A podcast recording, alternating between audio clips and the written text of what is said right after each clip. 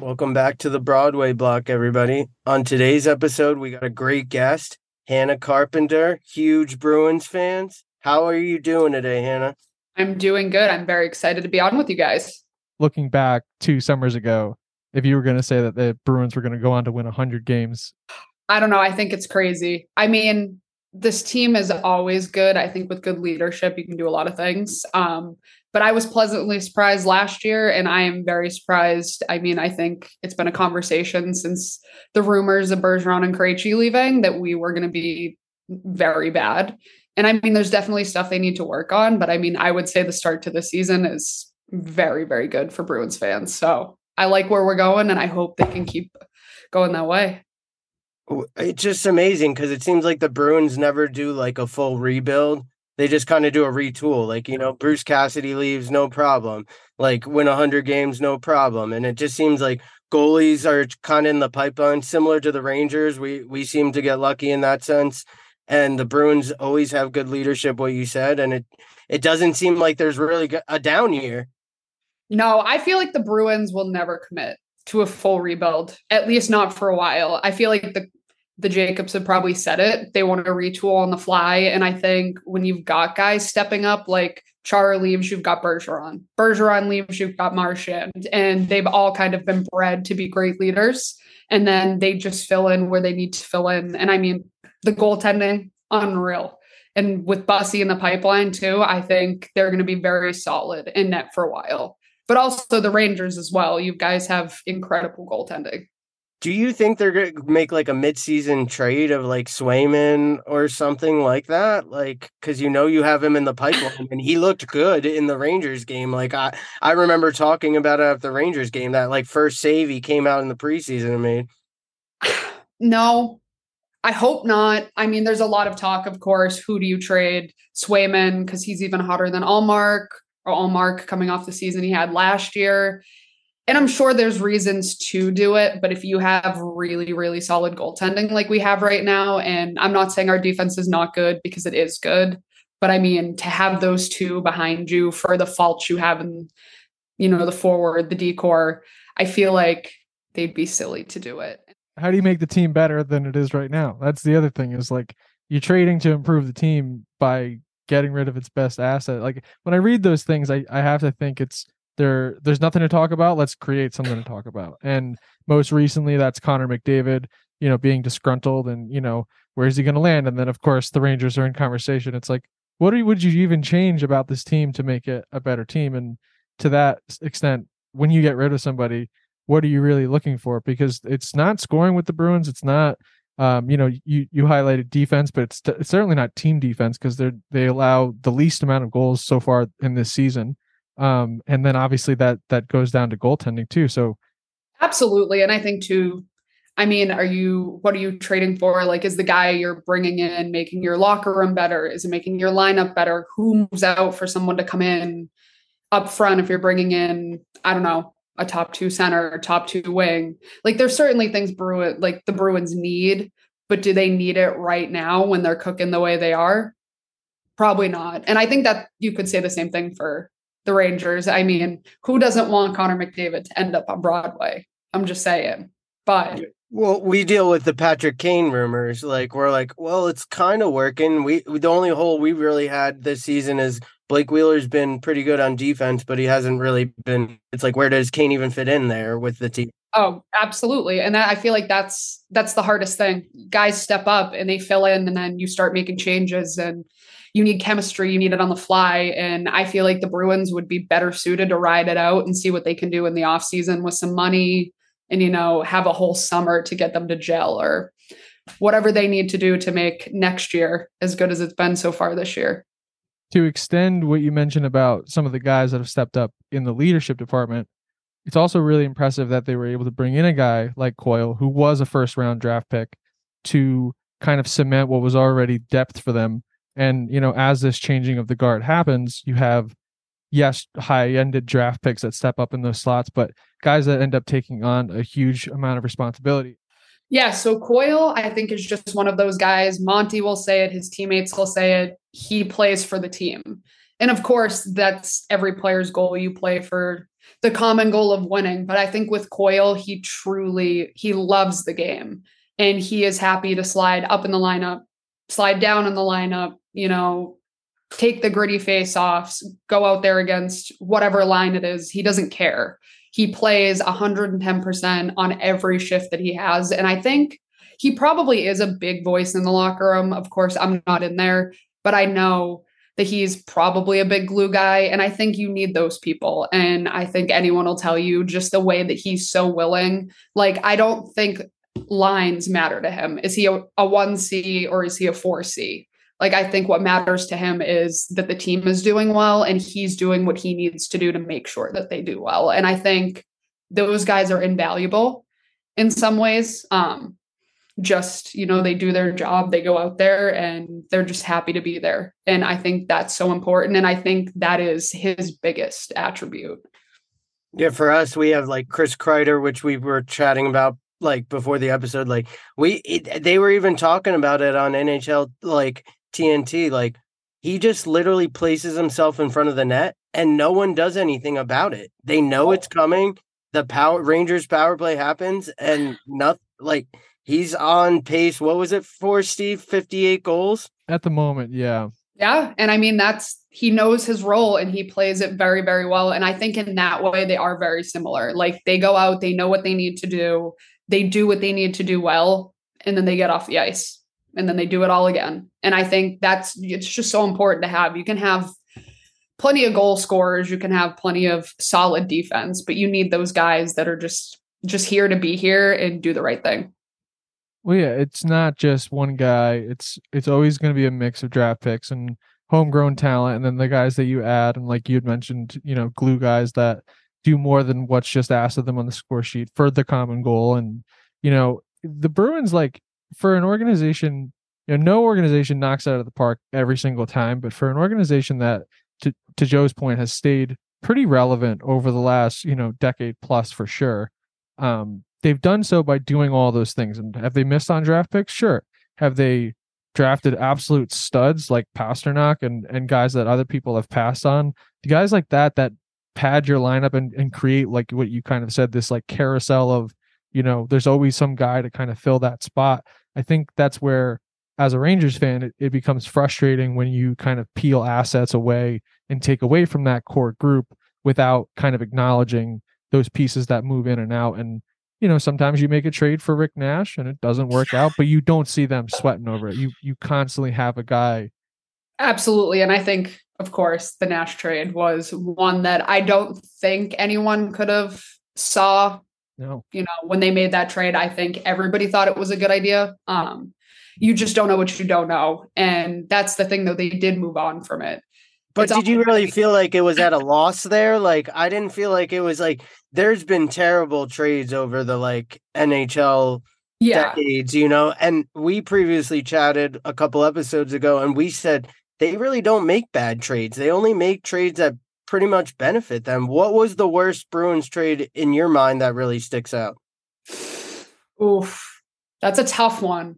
Honestly, off the top of my head, I don't even know. It's that. That's exactly eh, deja vu.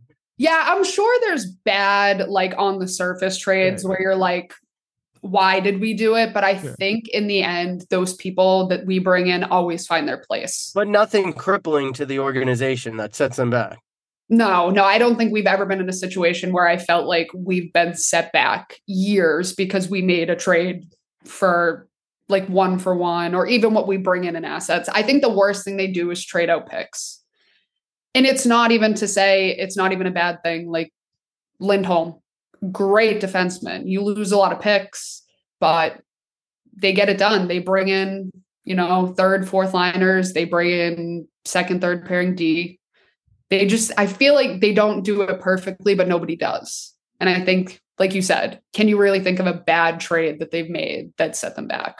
yeah, all this is to say that during this time, yeah, right, we've made some trades that we're obviously still kicking ourselves over. And then, you know, don't forget that there's been organizational success. There's been championships won. They've had multiple visits to like late late rounds, and they're really close to kind of the same echelon as you know, like a a Penguins over the last 10 years they've stayed super relevant and i think that's the impressive part is you start to see now that teams are a little bit more all in and, and again maybe this has to do with the markets that um, our favorite teams are in but you know the penguins and the capitals it seems like something we touched on briefly an episode ago that they kind of seem like they're about to enter into a rebuild and we might see some newer faces enter the conversation of you know who's the biggest team in in so and so division. Something we wanted to ask you who would you say at this moment is like the bruins number one enemy it has to be the leafs at the moment right no it's got to be the panthers after last season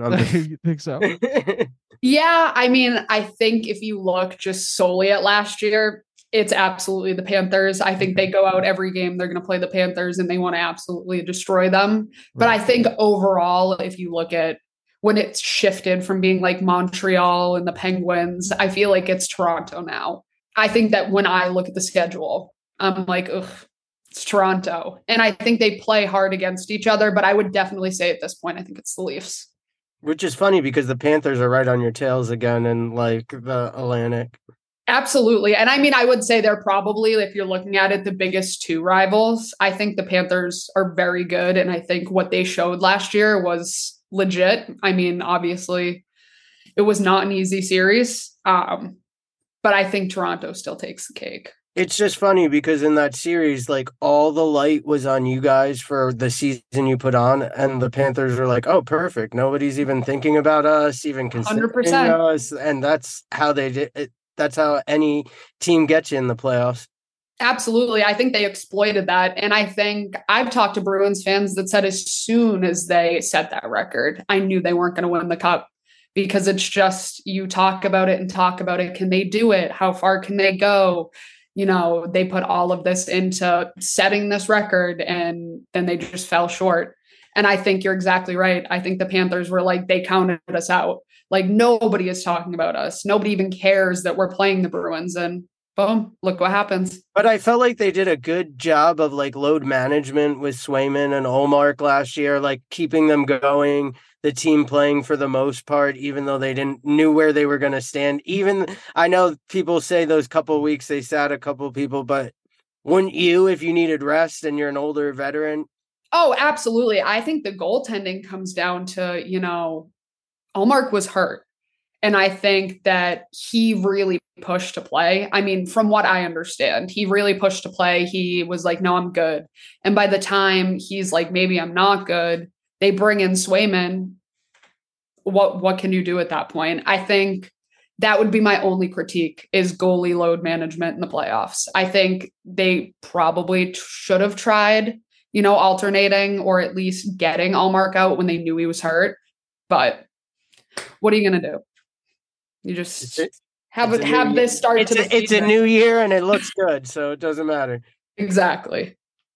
Yeah, and like you know, you talk about the teams that you're now are like priority number one, I guess, and it, it's all good teams. And we we talk a lot about like proximity when it, comes to rivalry, but um, you know, I I kind of have mentioned a few times on the show that like the Canes bug me like more than than anybody. And I don't know if it's the fans and it might be like the recency with the playoffs and you know you can add the bolts to that conversation because uh, for probably as a, a mutual kind of enemy is like you know rivalries seem to be stemmed and rooted in success and it usually has to do with somebody having success when you didn't and when there was an opportunity for you to. So there's always that and you know i think that's maybe why the bruins and the rangers haven't been rivalries.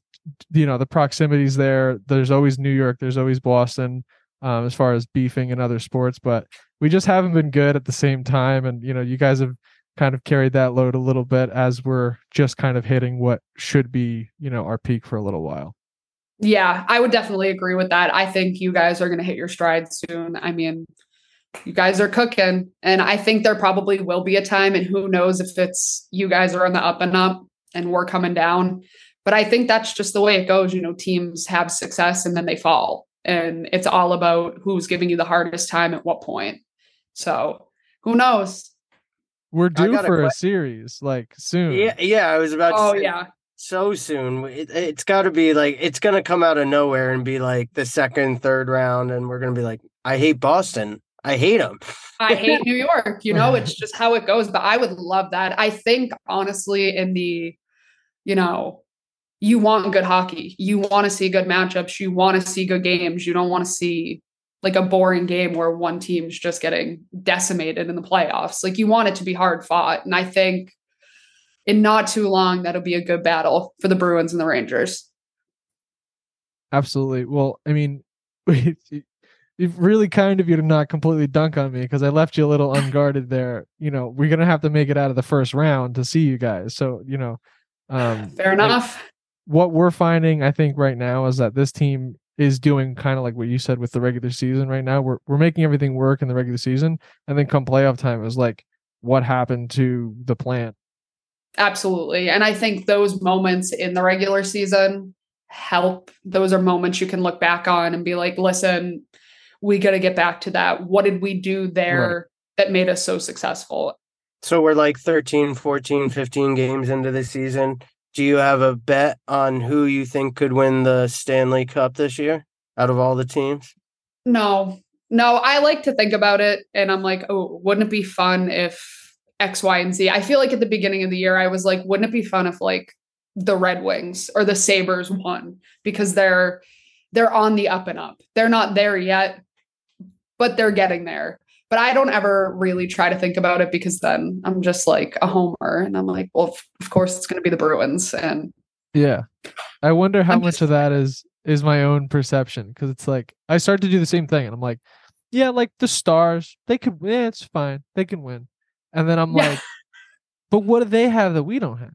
You know what I mean? And like you, you do probably the same thing. Like if if they have Oettinger, like we have Ullmark, we have Shesty, you know, you can start doing that comparison and start to think like, I think we're better than that team.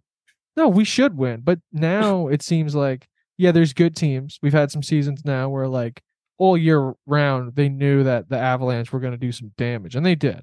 And same thing Absolutely. with the Golden Knights. Maybe not maybe no one was howling from the rooftop saying that the Golden Knights are going to go the whole way, but there's certainly people that believe that. And as the season started went on, as the playoffs went on, people were starting to realize like, well, they have a real good shot. But I think around the league, the eyes are open on the Bruins for sure, and that also, you know, is because of the success. Teams come to play that team hard every single night, but there's also this like air of like invincibility when you go on a run like they did, where not only it does it start to affect the way the teams play you, it starts to like be an advantage because people know that this is going to be maybe the toughest game of the season going into play the Bruins. So it's interesting to see, you know, when the tides kind of shift and everyone bec- you become the favorite in the league from everybody else's perspective. Yeah, I think that is really interesting, and I think for the last few years that really has how it's been. You know, teams come in and they're like, we have to play them hard because this game's not going to be easy.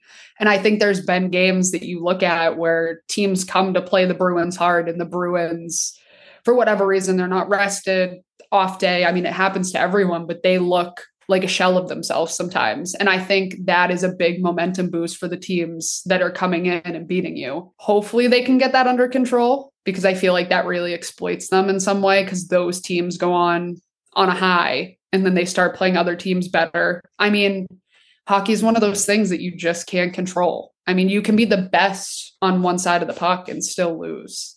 It's interesting also because we recently chatted with um, former NHL ref Tim Peel, and he said he looked forward to certain games, like, you know, going to the MSG and different places up to Boston and original six places so I think everybody likes going to the garden, either garden. Yeah, absolutely. I think it's you get an advantage with that. I think the garden has had an incredible success with sellouts.